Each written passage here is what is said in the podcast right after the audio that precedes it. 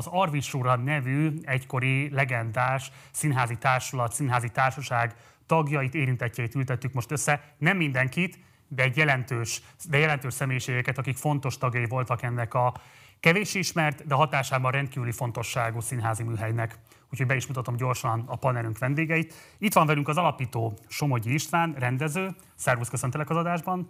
Itt van velünk Szalontai Tünde, színész, szervusz köszöntelek az adásban. Itt van velünk Regős János, szintén rendező, és a Szkéné egykori művészeti vezetője. Szervusz köszöntelek az adásban. Szervusztok. És itt van velünk Serma Márta, színész, rendező, Szervusz, köszöntelek az adásban. Szia, István, elsőként hozzád fordulok most, mert azt szeretném kérni, hogy egy ilyen gyors talpalót adj nekünk, és tényleg gyors legyen ez a talpaló, arra vonatkozóan, hogy mi az Arvisúra, mi a szó jelentése, illetve mit kell tudni nagy vonalakban a műhelyről azoknak a nézőinknek, akik nem feltétlenül láthatták az előadásokat, és nem feltétlenül vannak tisztában azzal, hogy mi a jelentősége ennek a színházi alkotócsoportnak. Röviden. Maga a szó, akkor azt röviden egy mondatban elintézem, közép-ázsiai eredetű és igaz szólást jelent. A súra a szólás, tanítás, tanács is, tehát tágabb a, a jelentése, de alapvetően igaz szólást, az igazság kifejezését jelenti. Ez a név pedig úgy került a színházhoz, hogy kezembe került valamikor a 80-as évek végén egy kötet, aminek ez volt a címe és ebből nekem az igaz szólás nagyon mélyre ment, mert úgy érzem, hogy az, a színház igazi célja az az igaz szólás. Amihez persze nem árt tudni az igazat, meg hogy aztán kifejezni. Tehát egész röviden ennyi. Mettől meddig tartott magának a színháznak a működése? Te hogyan korszakolod ezt a működéseteket? 1979. decemberében keresett meg egy fiatal ember a László gimnáziumba, megpróbálom ezt is röviden. Tehát tulajdonképpen megkerestek az akkori tanítványom, akik tudták, hogy én az Universitas együttesben dolgozom, mint színész, akkor Ez ugye Pál István műhelye volt, csak mondjuk el a Pál István is dolgozott benne, akkoriban Katona Imre volt a színháznak a vezetője, Pál István rövid ideig, egy évig volt a, a, az Universitas együttesben, de szerencsés módon én pontosan az alatt, az egy év alatt kerültem oda tulajdonképpen, tehát az első igazi színházi ember, akivel munkában találkoztam, az Pál István volt. Ezt máig is életem egyik legjobb karmája, azt kell mondanom. Tehát csodálatos ember volt, a hatása elementáris, és itt tovább, csak a leg, legjobbakat tudom róla mondani. Tehát, tehát ha az arvisúrát nézem, mint jelenséget, akkor fontos, hogy ennek előzményei vannak. Ezt hívják tanulmányi színháznak, ha jól mondom. Az, az első szakasz, tehát körülbelül az első öt évben e, e, egyszerűen vállaltam azt, hogy különböző témákban különböző stílusokat keresgélünk, tehát ez egy ilyen művészeti kutatómunka volt. Voltak éppen, ami arról szólt, hogy hogyan is lehet egyáltalán a színházban kifejezni magunkat, mert az akkoriban, meg hát ugye a 20. század elejétől általános realista stílus az engem valahogy egyáltalán nem érdekelt, és kezdettől fogva éreztem, hogy ott, nekem ott valami nagyon hiányzik. Akkor nem tudtam, hogy mi, de más, más kerestem, és ez a keresés. Tehát tulajdonképpen volt egy stílusbeli keresés, volt egy szakmai, tehát, hogy a színész, kezdettől fogva volt például színész tréning, tehát a, a műhely munkának szerves része volt a színész tréning, a színész tréninggel kapcsolatban viszont megemlíteném Vekerdi Tamást, akinek a, a színészi hatás eszközei, Zelányi Mester művei szerint című rövid című könyve szerintem nagy, nagyon alapvető. Érdekes, hogy nem egy színházi ember írta, szerintem a legfontosabb színházi tanulmányt Magyarországon, de Grotowski és Brook már akkor ott volt a fejekben, és, és igazából a Pálisti ennek a, ennek a hullámnak volt a magyarországi szerintem a legzseniálisabb. Ő egy zseni volt szerintem. Úgy is végezte, hogy a zsenik szokták.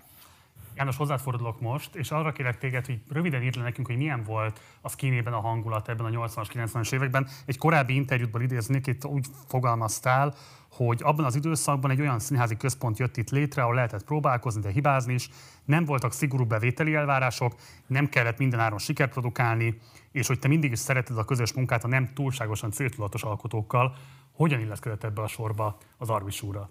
Akkor én is visszamegyek 79-re, akkor kerültem a szkénébe, és akkor ott volt édesapám együttese, Mozgásszínház, ott volt Wigman Alfred együttese, a, a névadó Szkéni együttes, játszott gyak, gyakorta Csetamás és Sándor Gyuri, játszottak a szkénébe szólót, és a próbateremben pedig egy szimfonikus zenekar próbált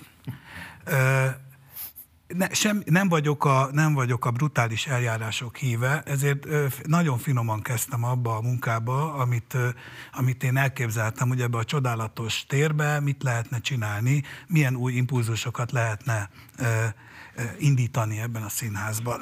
És elkezdtem járni a várost, keresgélni előadásokat, műhelyeket, ugye ez 79, és akkor egyszer csak belebotlottam az Istvánék, akkor nem tudom, hogy hívták, tanulmánycím, még talán nevesen volt, a Japán Halászok című mozgásszínházi előadásokat néztem, néztem meg a Szent László gimnáziumban, és hát el voltam ragadtatva. Na, gondoltam, na ilyesmi kéne nekem ide a szkénbe. Mi az, ami hatott rá? Tehát mi az, amit azt érezted, hogy megkülönböztetett? Hát a, a, az elmélyültség, a koncentráltság, a, a nagyon finoman kidolgozott mozgásrendszer, ami ebben az előadásban megnyilvánult, és azt lát, perspektívát láttam bennük. Tehát úgy éreztem, hogy komolyan gondolnak arra, hogy nekük, nekik együtt kell dolgozni, és én pont egy ilyesmit kerestem, egy hosszú távú együttműködés de voltam nyitott, és akkor Istvánéknak felajánlottam, hogy játsza, játsszák el a szkénébe ezt a darabot, aztán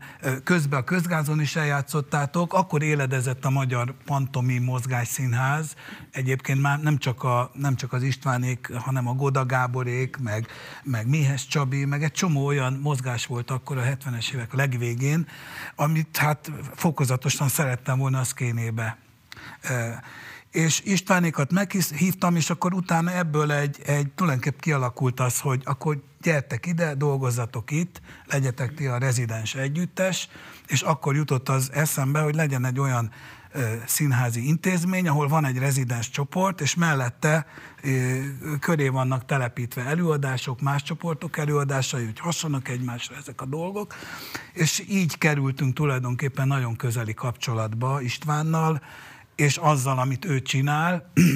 Természetesen voltak surlódások, hiszen nehéz volt a szimfonikus zenekarral a próbateremben, amit hátul van, versenyezni, meg hát a többi előadás is szerette volna magát, hogy úgy mondjam, helyzetbe hozni, de én akkor ragaszkodtam ahhoz, hogy, hogy legyen, legyen az a, a, akkor tanulmányszínház az alapcsoport, és ennek aztán szerintem az elkövetkezendő húsz évben nagyon jó hogy mondjam, egymásra hatásai keletkeztek, ami szintén egy hosszú, nem könnyű folyamat volt, de, de hogy, hogy mindig is ragaszkodtam ehhez, aztán később Pintér Béláik lettek ez a csoport, tehát, tehát így Azt kezdődött. meg szintén a nézők kedvéért, hogy Pintér Béla maga is egyébként. Termi- igen, ő is, hát nagyon sokan. Fogunk majd erről még beszélni, most viszont tűnte hozzáfordulnék. Ugye az arbitrás előadásoknak az egyik ilyen fontos, megkülönböztető eleme volt, formai jegye volt, hogy többen is játszottatok egy szerepet. Például a Magyar Elektrában te is játszottad glutaminésztrát, és te is játszottad Márta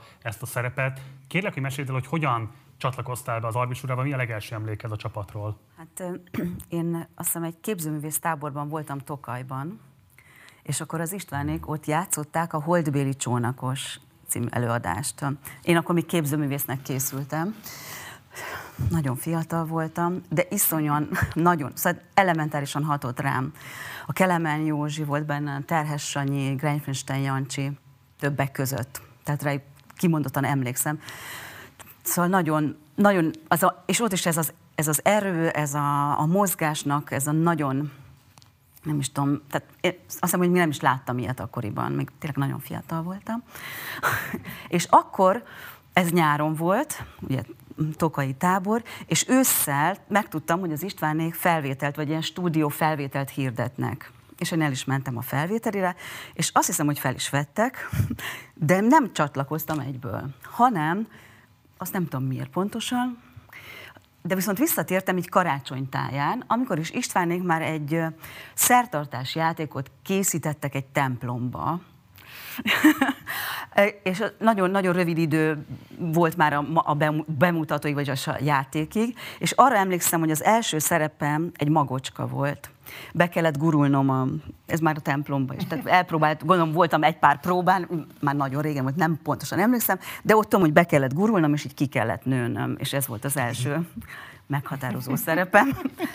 Ez így vicces, meg nem tudom, de utána és utána onnantól kezdve jártam a stúdióba, egyre, egyre komolyabb. Voltak ilyen kiválasztások, néha valakinek mondták, hogy talán annyira mégsem jó, hogyha itt maradsz, vagy jó, ha itt maradsz, vagy nem tudom én mi. És akkor ez egy... volt a környezet, azt mondod? Nem, nem, hanem hogy így, nem tudom, úgy, tehát a stúdióban is valahogy kialakult az, hogy ki, aki igazán úgy, úgy jó, hogyha úgy itt marad.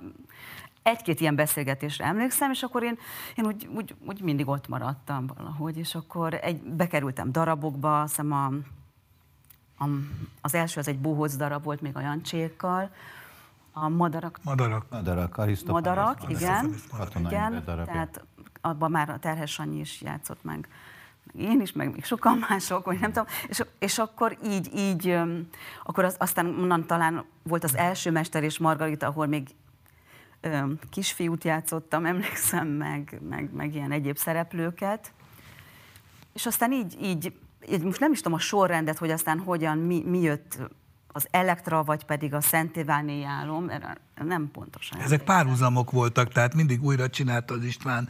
Tehát, hogy, hogy Igen, aztán lett a, mest, a nagymester és Margarita, az később lett természetesen, és ott már a Margaritát játszottam. Bizony. De például arra nagyon emlékszem, hogy, hogy az Istvánék már akkor én nagy voltam, már nagy csoportba jártam, amikor volt egy újabb stúdió, és, és, és dolgoztatok a Magyar Elektrán. És valahogy nem, valami nem sikerült, valami hiányzott, vagy valami megakadt valami, és akkor talán szóltál nekem is, meg Nagybeának is, hogy van egy szerep a Klütemnestra és akkor így jutunk vissza hozzád, meg a Klütemnestra szerepéhez, és, és, akkor, és akkor így, így kerültem be, mert ott alapvetően stúdiósok voltak, és én, én is bekerültem, és Pintér Bélával például én ott találkoztam. Ő volt égisztus, én meg Klütemneszt.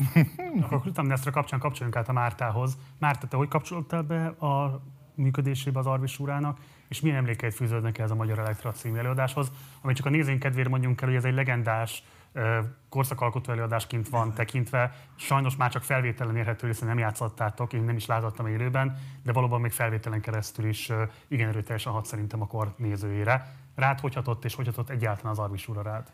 A, azt hiszem az elején kérdezted, hogy nekem hogy volt ez, de a koreográfia az ugyanaz volt, mint a, a tündénél. Tehát, hogy ez évről évre így ment, mindig újból és újból stúdiósokat kezdtek, akkor ott néztük, csodáltuk, imádtuk a nagyokat, a Mester és Margaritát, akár az Elektrát, nem tudom, tehát, hogy és akkor így próbáltunk felzárkózni. És akkor én ott volt, ugyanígy felvételiznem kellett, és akkor én is így, mint a tünde, hogy akkor volt, aki maradt, volt, aki ment, és akkor egyébként nem, mert a kérdésedben az elején nekem úgy állt össze a fejembe, hogy egyszerre játszottunk egy szerepet többen. Ilyen volt, de speciál a Clytemnestra ez nem ilyen volt.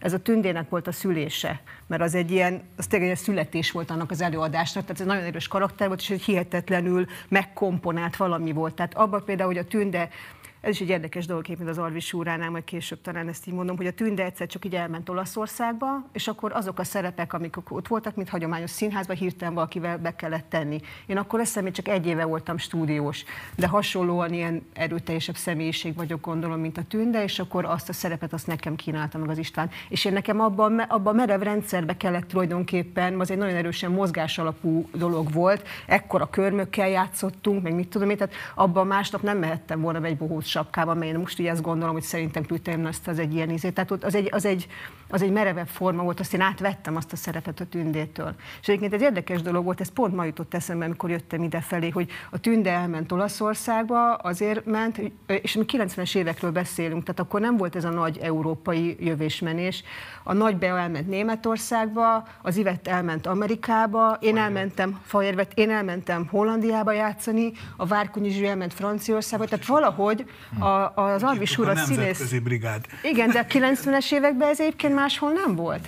Tehát, hogy mindannyian, például én is más országban voltam, meg volt, aki más föld részen is, de hogy így a színésznők így innen nem mentek el vagy máshoz, hanem hopp, akkor el is mentünk ma az országból.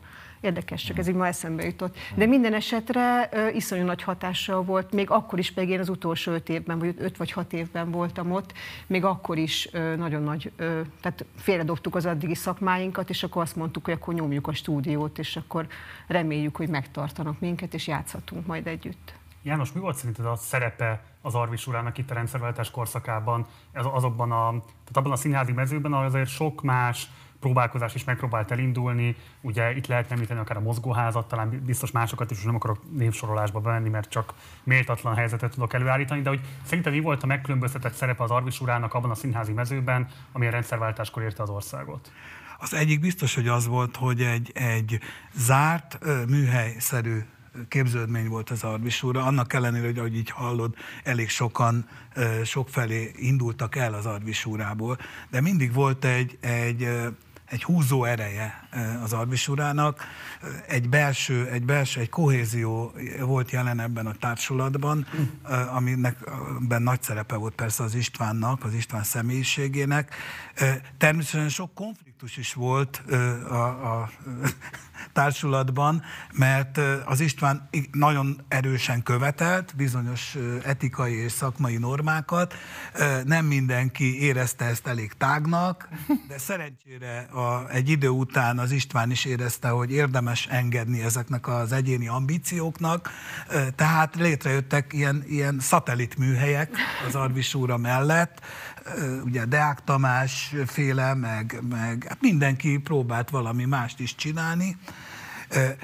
Tehát, hogy, hogy az biztos, hogy a, a, legstabilabb, a legstabilabban és a leghosszabban működő csoportozat vagy alakulat volt abban az időben, és igazából én úgy éreztem, hogy, hogy van egy olyan közönség réteg, amely kifejezetten ezekre az előadásokra áramlik, olyan mértékben, főleg a Mester és Margarita volt az, amit egyszer nem tudtuk kiszolgálni a nézőket. Olyan... Hol hány előadás ment összesen? Fogalmam sincs. Nagyon De sok. Az, hogy hány ez, évig? Ezt a... 18. 18 10. Akkor ezt mondjuk el a nézőknek, bocsánat, hogy ezt máshol akartam behozni, de akkor hozzuk be most itt. Ugye a korabeli színházi kritikák alapján úgy lehet rekonstruálni az előadást, hogy egy ilyen kétszintes megoldással éltetek. Ugye az volt a felfedezés, egy interjúban úgy beszéltél erről, hogy a húsvéti időszak, illetve a Voland bája az időben egybeesik, és te ezt az egyidejűséget próbáltad bemutatni az előadásban. Na most azért voltam többször a szkénében, abban a térben hogy lehetett ezt a dolgot kivitelezni, mert azért ez azt gondolná az ember, hogy nem, a Víg Színház színpad el tudom képzelni, hogy egy ilyen kétszintetű, vagy két osztatú színteret meg lehet építeni. A szkénében hogy lehetett ezt kivitelezni, és hány emberrel? Hát ez volt a dologban az izgalmas, hogy a kérdésed mögött joggal van az a feltételezés, hogy sehogy nem lehet. Tehát nem lehet. Tehát, hogy a Mester is Margarita, mint regény, annyira összetett, annyira sokféle, annyira zsúfolt és, és, és hihetetlen, hogy azt egy üres térben eljátszani csak a legegyszerűbben lehet. És, na, és ez engem pontosan ez érdekelt, az egyszerűség. Tehát a világnézet mellett, ami azért a Mester és Margarita-ban vastagon a, talán a legfontosabb számomra, tehát hogy úgy kezdődik, mert mi a motto, ugye, hogy a Faust azt kérdezi a Mephistótól, hogy ki vagy te. Ugye egy alapkérdés, hogy megkérdezik az ördögtől, hogy te ki vagy, ki vagy te? És azt mondja, erő része vagyok, aki örös, örökké rosszra tör, de örökké jót művel. Tehát beáll, be, beáll egy paradoxon, ami az ítéleteket egy kicsit átcsavarja, és ebből ír egy egész regényt ez az ember. Tehát nagyon fontos, hogy ez a motto. A másik pedig ugye, hogy az első jelenet az, hogy a, az Író Szövetség akkori elnöke az beszélget egy fiatal költővel, akit azzal bízott meg, hogy írjon egy verset Jézus Krisztusról, pontosabban arról, hogy Jézus Krisztus sohasem létezett. Tehát a költeménynek ez volt a célja, hogy arról szóljon, hogy nem létezett Jézus, és hát a költő ezzel fennakadt ezen a problémán, és ebbe csöppen bele Voland, azzal a kijelentéssel, hogy már pedig eh, Jézus Krisztus igenis létezett. Tehát a sátán azt mondja, hogy Jézus létezett. Ez egy nagyon izgalmas dolog, és ezt végigviszi zseniálisan. Tehát formailag viszont ugye az, az, az maga az, hogy egy regényt hogyan lehet szín, a színházi térbe elhelyezni, hogyan lehet a dramaturgiáját megváltoztatni, hiszen a regény dramaturgiáját meg kellett változtatni, olyasmit sikerült csinálni színházban, ami a regényben nincs benne, hogy párhuzamba állítottuk a az úgynevezett betétregénynek, ugye hát a Pilátus történetének a jeleneteit, a, a, a moszkvai jelenet, jelenetekkel, amiből nagyon izgalmas játék kerekedett ki, a legegyszerűbb eszközökkel, Szerintem ott, ott nem két szerepet, két, három, négy szerepet játszottak a színészek benne, amit a nézők világosan látták, hogy ez van, és mégis Volt egy dobogó, meg egy fátyol, és a fények, és kész. Meg az Ez a járás. Volt, bocsánat, a korszakban szokatlan. Ugye ma már ez egy viszonylag bevett színházi szokás, hogy több szerepet is játszanak, hogy ennek van dramaturgiai jelentőség, és tehát külszínházi előadásokban is lehet ezzel találkozni. Ez a 80-as évek végén, 90-es évek elején mennyire volt idegen a magyar színjátszástól? Szerintem ebben az is volt egyébként, hogy nem csak a kényszer, hanem, hanem ilyen megfelel, tehát szerep megfelelés volt Igen. valahogy. Tehát nem véletlenül játszotta a Lévi Mátét és, és az egyik írót valaki, mert, mert volt, volt tehát ilyen is Pont a volt. hontalan Term- volt a a hontalan, igen. Nem, a hogy ez- zenész, zenész volt. Igen. Nála volt, egyébként erre, bocsáss meg, ebbe a, ezébe a, a zenésznek volt ez a sztori, akkor én még ne, akkor ne, a ti játszottátok, és az volt, hogy bejött, mint Lévi Máté, de közben rossz színre jött be, emlékeztek arra? Nem. És ott végigállt egy helyben, nem csinált semmit, tök más jelenet ment, és akkor utána, amikor mind- kiment mindenki abból a világból, akkor kérdezték, hogy zenész, te mit csináltál? Mert mondta, hogy azt játszottam, hogy nem vagyok itt. Tehát, állt, és mert hogy más jelmezbe, másik, másik időségbe ment be, és akkor ez volt a megoldás, hogy azt játszott, hogy ő nincs ott. És ment az előadás tovább. Tehát, hogy ilyen sztorik, ezek, ez valami nagyon sztori Igen, de, ebben, de, de visszatérve ez a, ez a szerep kettőzés, há, három, meg nem tudom hány, tehát ebben volt egy ilyen is, meg persze volt a prakt, lehet, hogy néha praktikusan is muszáj volt valakinek többet játszani. Ti itt találkoztatok először ezzel a fajta, egy ilyesfajta színházi megközelítéssel? Hát, mint résztvevő, vagy mint néző? Mint résztvevő. Hát én igen, mert én csak itt játszottam e- egész idáig, szóval, hogy igen, abszolút, persze. Márta? Hát én előtte voltam, a, én később, tehát nem olyan fiatalon kerültem oda, mint a tűn, de én előtte voltam a Térszínházban, meg az egyetemi színpadon, és azért ott is kísérletezgettek ilyennel, de ennyire markánsan azért, azért az Arvisúra volt, igen. János felvetette ezt a kérdést, vagy földobta ezt a dilemmát, hogy egy nagyon zárt közösségként írták le sokan az arvisúrát, hogy egy nagyon rigid esztétikai kódrendszert követő, a belső viszonyokban is egy komoly etikai kódrendszert, követelésrendszert megfogalmazó társaságként tekintettek rátok. Ennek a rossz hiszem olvasata az, hogy szektaként is működtettek valamilyen szinten. Mit gondolsz erről a kérdésről, István? Végül is ez egy közösség volt, és a Hankis Elemér, aki az életünkben egyébként nagyon for, nagy fordulatot hozott be, ö, ö, röviden meghatározta, hogy mi, mik az ismérvei egy közösségnek. És nekem fontos volt, hogy egyszer ezt így elolvastam nála egy eszében, és ezek a következők. Közös cél, közös tevékenység, közös értékrend, és mindezek közös tudata. Tehát ebben határozza. Na most ez az Arvis úrában megvolt. Tehát, hogy én hoztam egy, egy nagyon erős közös célt, amely, amely célt mások is érvényesnek tartottak valahogy rajtam keresztül, őket is ma- magukkal ragadta, de közben ők nem hasonultak hozzám, hanem ők saját magukhoz kezdtek hasonulni, tehát a színészi képzésnek voltak épp a, a célja számomra az, hogy a színész megtudja, hogy ő valójában kicsoda. Tehát ki az, aki különböző személyiségekbe belebújik? Ki az, aki átváltozik, ugye? Tehát ott van, van egy nagyon fontos szellemi kérdés, és a képzés pedig arról szól, hogy egyébként ez az ember, ez a színész ember hogyan tudja az egész lényét, és ez fontos, hogy az egész lényét közlésre használni.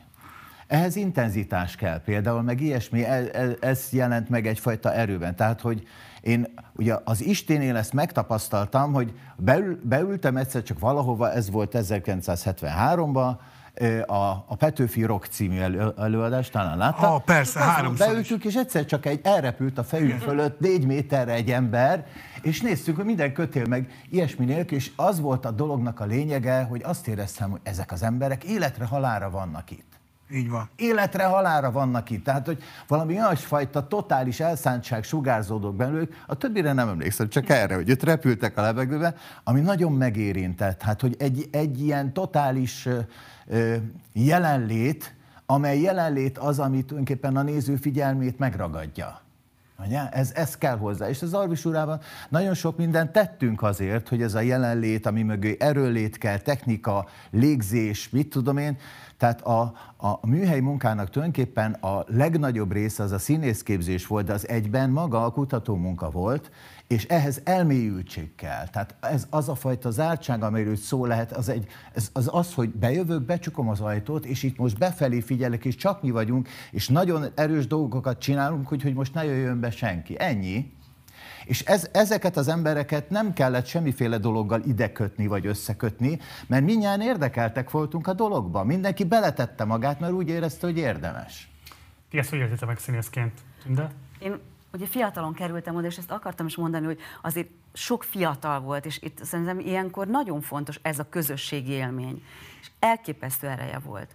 És aztán egy idő után a maga a képzés is nagyon-nagyon erős volt, és aztán amikor például már ösztöndíjat lehetett fizetni, azt a Soros Alapítvány lehetővé tette, az egy, az, egy, az egy nagy váltás volt. Utána már nem csak délutánonként edzettünk, meg, meg képződtünk, hanem utána már órák voltak, szóval akkor már rendes órarend volt, volt egy csapat, egy kiválasztott csapat, és, és akkor nappal is színész képzés volt, szóval onnantól kezdve vált ez tényleg ilyen nagyon, nem is tudom, hogy mondjam, de hát ami akkoriban szerintem nem létezett. Tehát, hogy nem volt ilyen, hogy független színház, ö, egyszerre iskola is, és, és, és játszik is, persze meg előadásokat létrehoz. Ez, ez, ez példanélküli volt. És tényleg ez az intenzitás, meg lementünk vidékre sokszor, ott készültünk föl, tehát nagyon sokat ilyen zárt, tehát zárt, de én belül nem ezt éreztem, hogy hú, de zártak vagyunk, bár nem tudom, hogy ez kívülről milyen, akkor ezek szerint sokan zártnak érezték, és biztos vágyódtak, meg, meg, meg úgy csodálták a dolgot.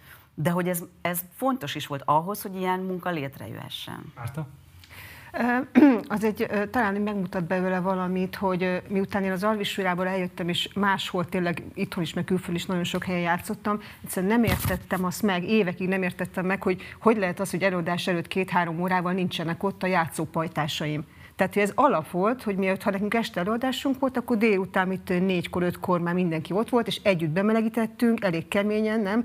Mozgásban, mindenben, tehát az, hogy összeérjen ez a ez, ez az együttes lüktetés. És ezzel később sem ilyen mértékben nem találtam, tehát hogy, hogy nem találkoztam. Tehát a közösség az annyira erősen megtartotta az egyént, ahol, amit tényleg máshol talán nem. Tehát, hogy ez fel sem merült, hogy mi nem együtt készülünk, nem együtt adjuk össze az energiánkat, és úgy futunk rá egy előadásra. És ez nagyon sokat adott, és én mai napig sokszor visszanyúlok ehhez az érzéshez. De Dündét is szerintem előadás előtt ugyanúgy elkezd ezt nyújtogatni, meg nem tudom, micsoda, mert tök alap, hogy a testünkkel is nem biztos de más is. Az Arvisulának ugye ez a mozgás része, volt, igen. nagyon erős volt. Szóval lehet, hogy más csapatok is mozogtak, de az vagy tán, inkább táncos volt, Szóval akkoriban ez nem volt, most már ez nem tűnik fel, meg, meg sokkal többen használják. Azt mondhatok, hogy fizikai színházat csináltatok? Abszolút. Igen, igen. igen ez, nagy, ez, egy, totális, ez egy új, totális. akkoriban ez, ez nem, tehát ez tényleg, tényleg ilyen újdonság erejével hatott ránk is, és például nekem hozzám nagyon közel állt emiatt a dolog, és szerintem egy, nem nagyon lehetett találni akkoriban még.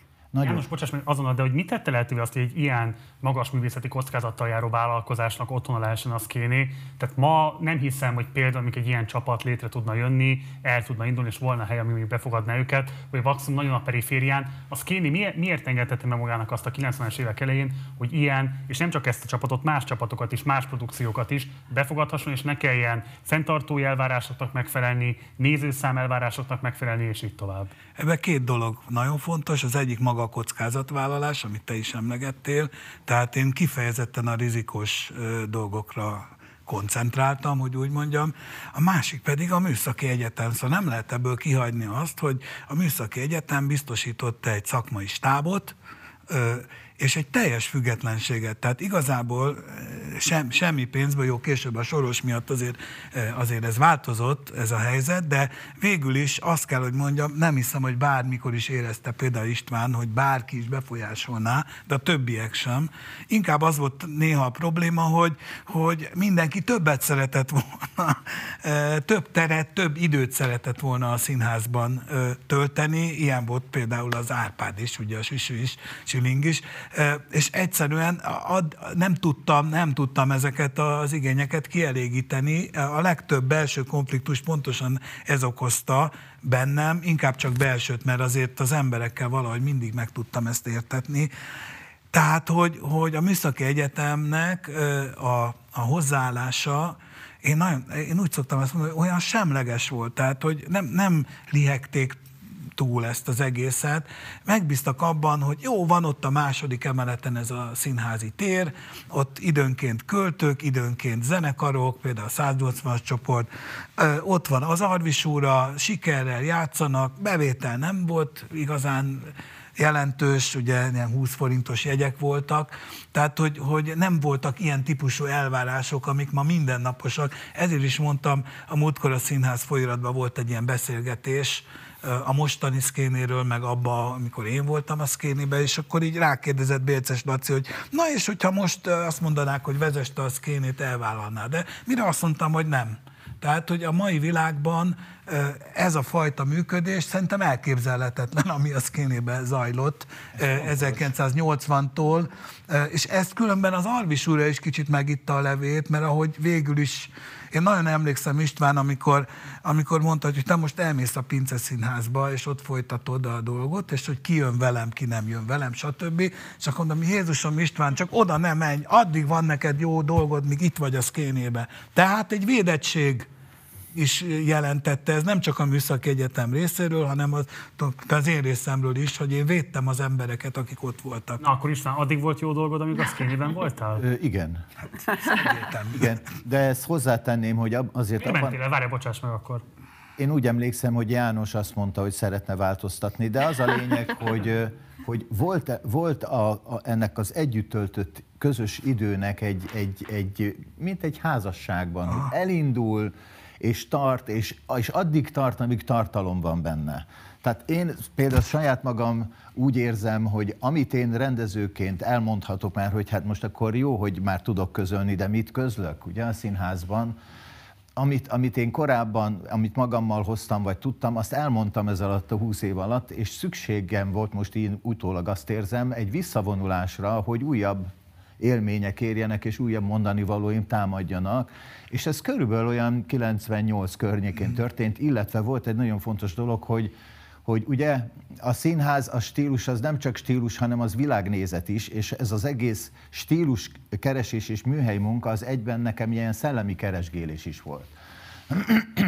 Tehát világnézetet is kerestem magamnak. Tehát, hogy akkor most tényleg hogy vannak a dolgok? Tehát, hogy most akkor a Hamlet apja, azok most akkor van, vagy nincs, vagy akkor mennyire vegyem komolyan? Egyáltalán, tehát alapvető kérdéseket vet fel a színház, amelyekre tulajdonképpen kerestem a választ, és ez egy világnézeti fordulatot hozott az életemből, és emlékszem, hogy egyszer összeültünk, a társulat 98-ban, és akkor egy társulati ülés volt, és akkor talán a Bori felállt, és a Péterfi Bori is azt mondta, hogy István, mondd már meg, hogy akkor tulajdonképpen mit szeretnél, te most mit szeretnél csinálni. És azt mondtam, emlékszem, hogy én szeretnék szerzetesekkel dolgozni. Igen az, mm, mire mondták, hogy ők, ők nem. Tehát, és akkor el, el.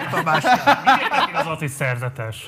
A szerzetes az, az nekem szellemileg elkötelezett embert jelent. Tehát nem Puritán kereszt... elkötelezett? A puritánság nem feltétlen. A szellemi elkötelezettségből következik egyfajta egyszerűség. De már nem tudtak követni a színészek? Úgy tűnik nekem, hogy igen, hogy nekik ez már sok volt. Tehát volt, aki nem ezt ígértem. Tehát addig egy kicsit szolidabb volt részemről, de a szellemiség, de aztán én elkötelezetté váltam menet közben, tudod? Azt említsük meg akkor ezen a ponton, hogy tényleg rengetegen startoltak el az Arvis urából, tehát Bizony. a rendszerváltás utáni független színháznak egy nagyon markáns vonulata köthető hozzád, vagy hozzátok. Az itt jelenlévőkön kívül említsük meg Terhes Sándor, Pintér Bilát, Serer Pétert, Péter Fiborit, Schilling Árpádot, Fajéri Vetet és Enyedi, Enyedi Évát, és hosszan lehetne még sorolni az embereket. Most viszont Horgas Ádámtól szeretnék idézni, és szeretném, hogyha reagálnál rá, aki szintén tagja volt az Arvis urának, és ő azt mondta egy interjúban, hogy te nem támogatod azt, hogy bármilyen kapcsolata legyen a színészeknek a kőszínházi világgal. Árulásnak vette, ha valaki elment a főiskolára színészetet tanulni. Miért érezted fontosnak annyira, ennyire azt, hogy most horgast idézem, izoláld azokat az embereket, akik az Arvis urához kötöttek? Én mond, mondjuk azt, hogy ez az Ádámnak a nézete, és én ezt semmiképpen nem veszem magamra. Tehát egyrészt volt egyértelműen egy elkülönültségünk az úgynevezett profi színházi rendszertől, mert teljesen más csináltunk, ugye? És teljesen másképp csináltunk. Tehát nálunk nem az volt, hogy akkor mit tudom én, felolvasó próba, izé, rendelkező próba, jelmezes próba, fitta, és akkor bemutató, és utána semmi, hanem volt, amikor egy-két évi műhely munkával készítettünk egy előadást, és utána játszottuk tíz évig. Ugye? Tehát ez, ez teljesen más volt. Ennél fogva a két rendszer olyan nem nagyon találkozott eleve. Később igen, ugyanis a, a, úgymond a másik oldalon elkezdtek felfigyelni például a Mester és Margarita című előadást, elkezdtek járni az előadásra. Színház, tudod, Víg Igen, igen, Víg színházban. Tehát, hogy kialakult egy olyasfajta érdeklődés, ami inkább a másik oldalról indult el, és a, nem tudom, hogy az Ádám mire gondol, most én erre nem is akarok reagálni. Oké, okay. Miért nem akartatok szerzetesek lenni Tünde Márta? Én addigra már rég elment, vagy nem tudom mennyire rég, mert pontosan már nem emlékszem, de én már nem voltam ott, amikor ez a pont elérkezett. Nekem egy, e, már egy kicsit előbb megtörtént ez, de ez egy, egy teljesen rólam szólt. Én, én valahogy akkor, amikor eljöttem, akkor valahogy az volt bennem, hogy én még, még, még többet szeretnék tanulni a mozgásról, a mozgásszínházról, nem tudom én mi, és pont azt éreztem, hogy az Istvánék akkoriban nem, hogy, hogy ők, meg, ők meg távolodnak ettől a, ettől a, nem is tudom, világtól, vagy meg, meg egész rendszertől. És azt hiszem ez volt az a, Szóval szám, én már előbb el, eljöttem innen ezért. Márta? Ez azért nem abban a pillanatban alakult ki, hogy egyszer csak így bejött csütörtökön az István, és akkor azt mondta, hogy na mostantól akkor kinek van kedve szerzetesnek lenni velem, hanem azért ez azért folyamatos, volt egy, ez végig volt egy ilyen szerzet, most nem tudom ezt, hogy hogy lehet ezt így mondani, de volt egy ilyen tudatunk, hogy mi ehhez a közösséghez, ehhez az egységhez tartozunk.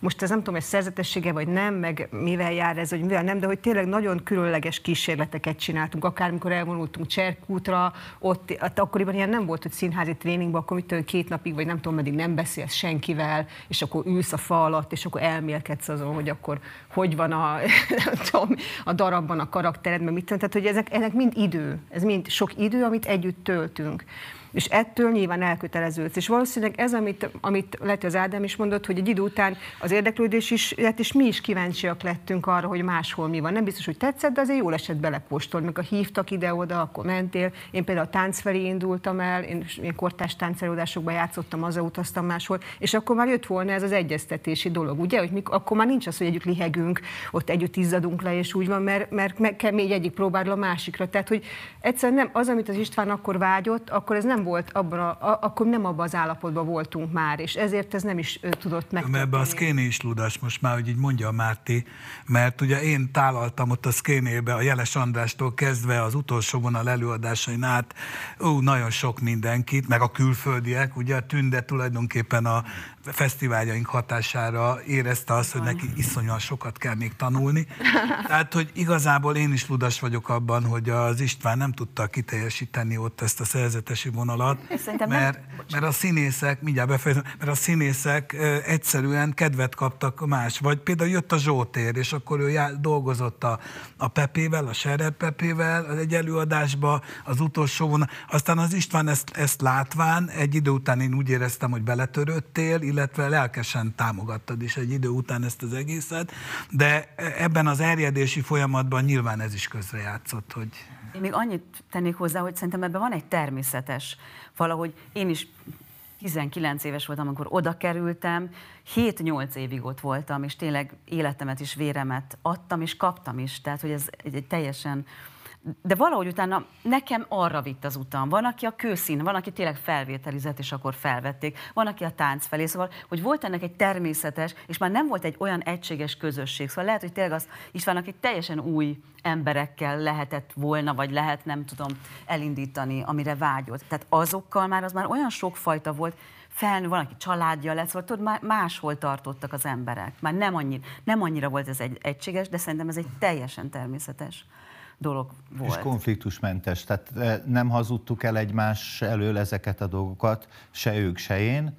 Eh, nyilván volt egy feszültség, mert én mindenki, én azt hittem, hogy ez örökké fog tartani az Arusúra, és hogy nem tartott örökké, és ezt nehéz volt belátni, de végül is az előadások készítése során általában az igazsággal szembe kell nézni, mert különben nem lesz semmi az előadásban, és így az életben is szembe kellett nézni ezzel az igazsággal és nem hiszem, hát én legalább kicsit csodálkozom Ádámon, mert nem volt ilyen egymást okoljuk sosem. És nem is emlékszem egyébként olyan emberre, aki tőlünk elment volna a színművészetire, hát, színésznek. Nóra, Nóra és a Jóska, Kelemen Jóska. Igen, meg a ja, hát a Jóskával semmiképpen nem volt konfliktus, nem konfliktus a Nóra meg nem. semmi. Tehát én, amiről az Ádám beszél, ez nekem így kicsit furcsa, de az a lényeg, nekem ez fontos, hogy, hogy nem volt egy egy ilyen emberi, egymásnak feszülés, és egy ilyen, mint tudom én, ahogy a kapcsolatok szoktak végződni, tudod?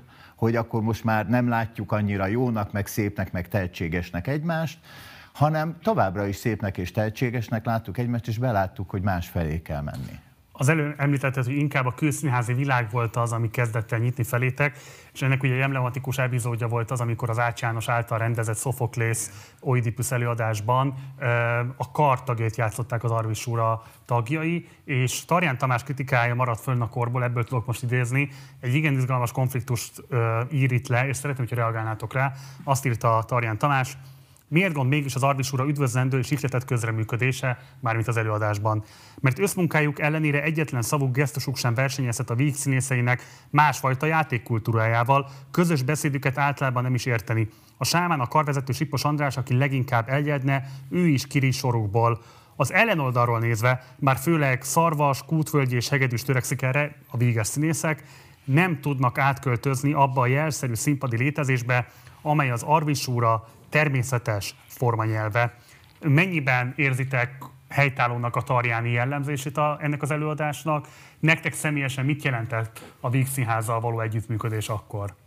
Egy próbálkozás volt szerintem, egy jó szándékú próbálkozás, ami befelé egyébként jó sült el. Tehát úgy emlékszem, hogy Ácsani, aki egyébként szintén Pál, Pál István tanítvány, azért ezt említ, említsük meg, nyitott arra felé, hogy ahogy ő annak idején dolgozott, mert ő annak idején így dolgozott a Pálistivel, ahogy mi dolgoztunk az Arvis úrában, gondolom megvágyta, hogy mi lenne egy ilyen csapattal együtt dolgozni, és az a, úgy, úgy, ér, úgy emlékszem, hogy tanulságos volt, de most rakjál össze magadban egy klasszikus zenész, egy jazz zenésszel, és egy hip-hoppal, és rakd föl őket egy színpadra, és nem biztos, hogy egyből megtalálják a harmóniát egymással, ahhoz idő kell. Lehet, hogyha az Ácsani fél évig dolgozott volna a társulattal, amit nem lehet profi színházban megcsinálni, mert hat hetenként kell produkálni, akkor összeérett volna a dolog, így viszont egy próbálkozás volt, amit senki sem bánt meg. Én sem bántam meg, hogy ők részt vettek ebben. Tünde?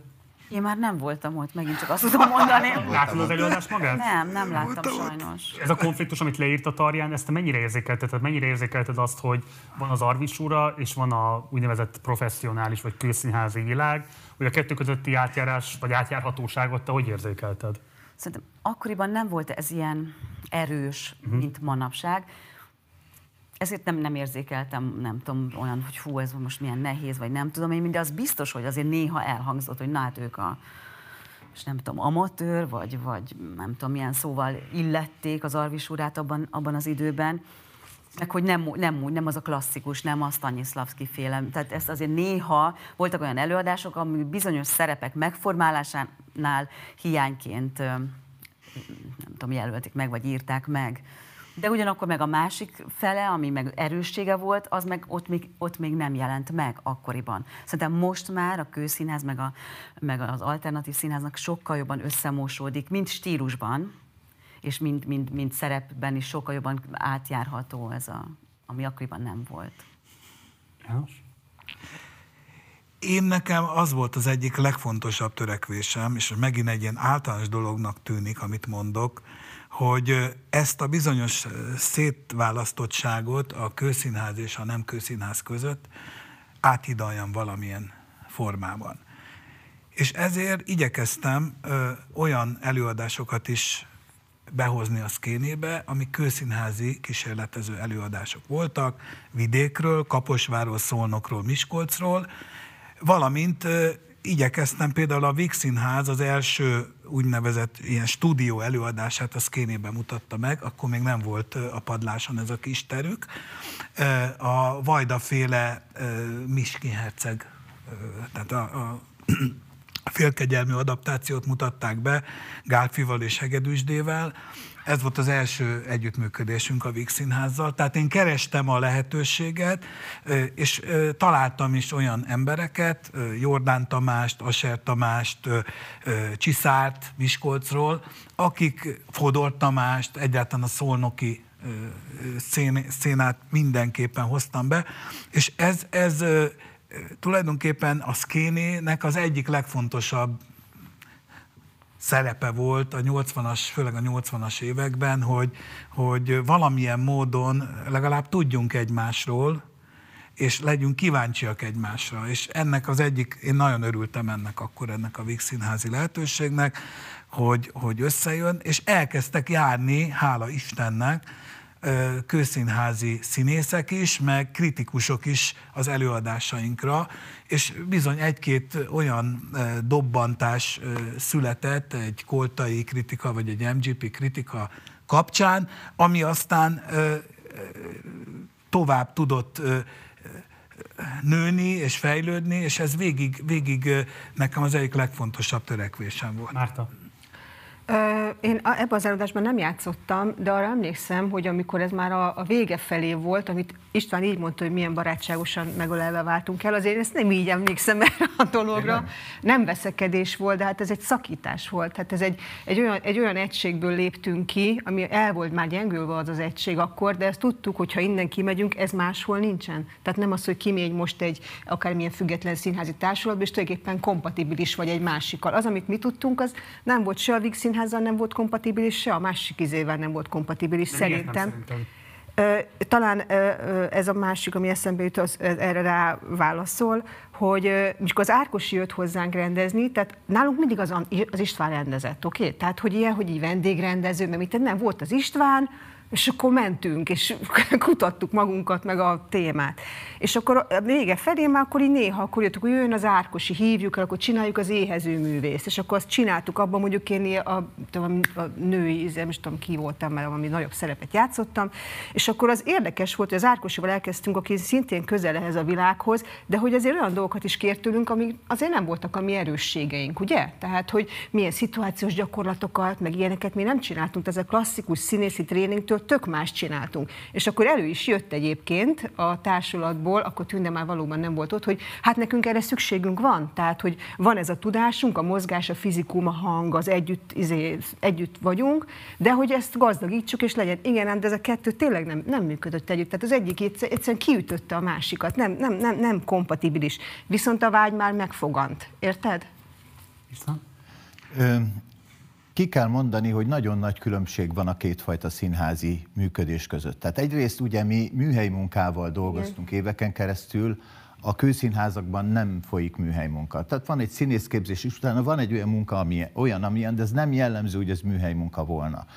A másik, ami talán még fontosabb, hogy a kőszínházak többsége realista, az úgynevezett realista, a Stanislavski féle alapokon nyugvó realista színházban fejezi ki magát, az annak megfelelő materialista ugye, világnézettel, ez meg teljesen más volt a miénk. Tehát a, a, nem realista, ugye? Tehát a realizmus az azt jelenti, ugye fonák, mert azt jelenti, hogy a valóság, de a realizmus az a valóságnak a felszínével foglalkozik. Az az ember egójával foglalkozik, a szószínház többnyire, ugye? A realista színház, a, mi, a miénk pedig, tehát én eleve a, a totális színészi hatást kerestem. Hát Grotowski, meg ugye, hogy láttam a Pálistán színészét, hogy mit csinálnak, mikor láttam a, a, a azt hiszem színház színészeit, színésznőit, akik egyébként olyanok voltak, mint most a Tünde, tehát, hogy azok az emberek olyan jelenlétük volt, olyan intenzitás árad belőlük, amiről nem lehetett elzárkózni. Igen, ez igaz. Hogyan viszonyulsz az a kérdéshez, hogy a két talán legfontosabb független színházi rendezők Na, tehát a magyarországi független színjátszásban két meghatározó jelentőségű rendező, Pintér Béla és Schilling Árpád is, igazából a ti műhelyetekből indult el. Schilling Árpád nyilatkozott erről úgy, hogy az Arvis úrjára egy rendkívül inspiráló közekként emlékezett, mert aki ide belépett, az biztos, hogy visszajött. Olyan ez, mintha az ember valamilyen exkluzív, de mégsem kirekesztő klubnak lett volna tagja.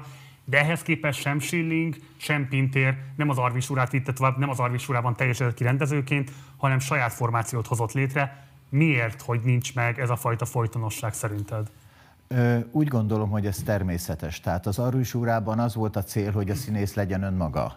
Tehát a, a, én, mint rendező, nem a kreativitásom nem abban fejeződött ki, hogy akkor én nagyon precízen lerendezem az előadásokat, hanem az volt inkább, hogy hogyan tudom a, a színészekből a saját kreativitásukat kibontani, és annak a gyümölcseit, termékeit tenni bele az előadásba. Őket úgy rendeztem bele, hogy előke, előbb kihozták magukból azokat a tartalmakat, amiből aztán én rendet csináltam. Meg persze, hogy mondjam, én kezdeményeztem ezt az egész folyamatot, amit tehát alapvetően épített az embereknek a kreativitására. Na most... Akkor miért nem találták meg szerinted ők ketten kifejezetten az Arvis urában a rendezői kibontakozás Szerintem meg, hát ö, nem kellett nekik az Arvis urában megtalálni, megtalálták ők a saját maguk útját. Én, én úgy gondolom, hogy ez teljesen természetes, hogyha valaki rendezővé válik, akkor rálép a saját útjára, és azt majd egy követ, az, az tényleg az ő elképzelései szerint a maga által kiválasztott emberekkel valósítja meg. Tehát ez egy teljesen természetes folyamat volt. És ennek volt terepe az Kéni egyébként. Igen. Abszolút természetes módon fogadta ezeket a fajta ambíciókat, legyen az a RPA vagy a Béláé, tehát... Béla az például 15 évesen került, azt hiszem, be a stúdiócsoportba, most meg nem, csak emlékszem, hogy azt mondta, hogy ő a város utolsó házában lakik. és, és ehhez képest, tehát az évek során kiderült, hogy e, ez a srác, aki a város utolsó házából jön, ez egy mennyire tehetséges valaki, mert a képzés során ez kiderült. Bizony. Úgy derült ki. A panelünknek a végére értünk, ezért egy záró kérdéssel fordulok most hozzátok, és Mártától Istvánig tart majd a megszólalás sorrendje. Szerintetek mi az Arvis úr a legfontosabb öröksége a magyar színház művészet felől nézve? Hát szerintem ez az inspiráció, meg ez, a, ez az elköteleződés, hogy, hogy így, így is lehet dolgozni nagyon elkötelezetten, és ezt kicsibe tudod máshol is vinni.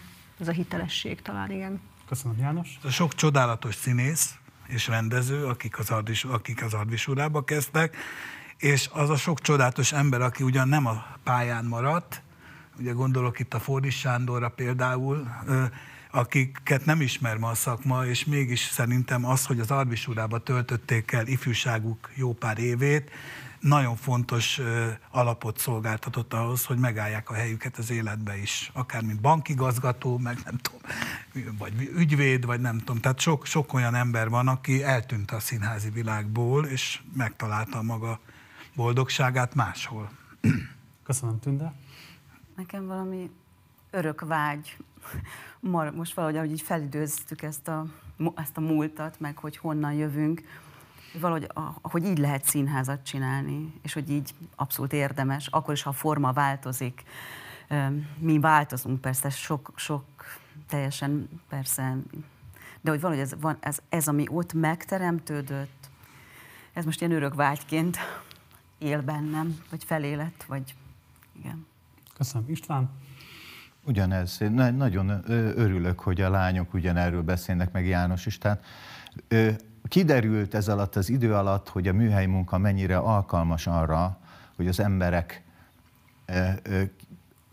hogy mondjam, mint, mint kibomoljanak, hogy ki, kibomoljon a tehetségük, hogy magukra találjanak, hogy erőt kapjanak, meg ez, az, meg ez a közös célban és a tö, közös tevékenységben való együtt égés, és nem tudom mi, ez az embernek egy olyan élménye, ami miatt úgy gondolom, hogy minnyáján ezért, és, és, és ez a színházi szakma szempontjából is szerintem egy fontos tanulság. A műhely munka az működik ez a hat hetenkénti, ez, ez nem is értem, hogy miért ragaszkodik a rendszer ez az ember és színész bom, bomlasztó dologhoz, mintha kismamákat arra köteleznék, hogy három hónap után kellene ezentúl a csecsemőket megszülni, mert a rendszerben valakik úgy döntöttek, hogy már három hónap után el kell indítani. Ez, ez hülyeség.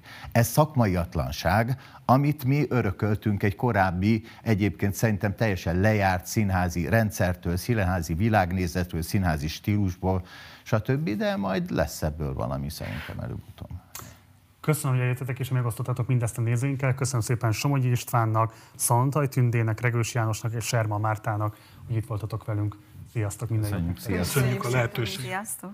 Ez volt a Partizán Színházi Találkozó harmadik napjának első panele, amelyben az Arvis úra történetét próbáltuk meg körbejárni. Most tartunk nagyjából egy 10 perces szünetet, és utána fiatal drámaírók érkeznek majd ide a Partizán színpadára. Érkezik hozzánk Gábor Sára, Kovács Dominik, Kovács Viktor és Ó Sári. Velük folytatjuk majd a beszélgetést nagyjából egy 10 perces szünet után. Kapcsoljatok vissza ránk!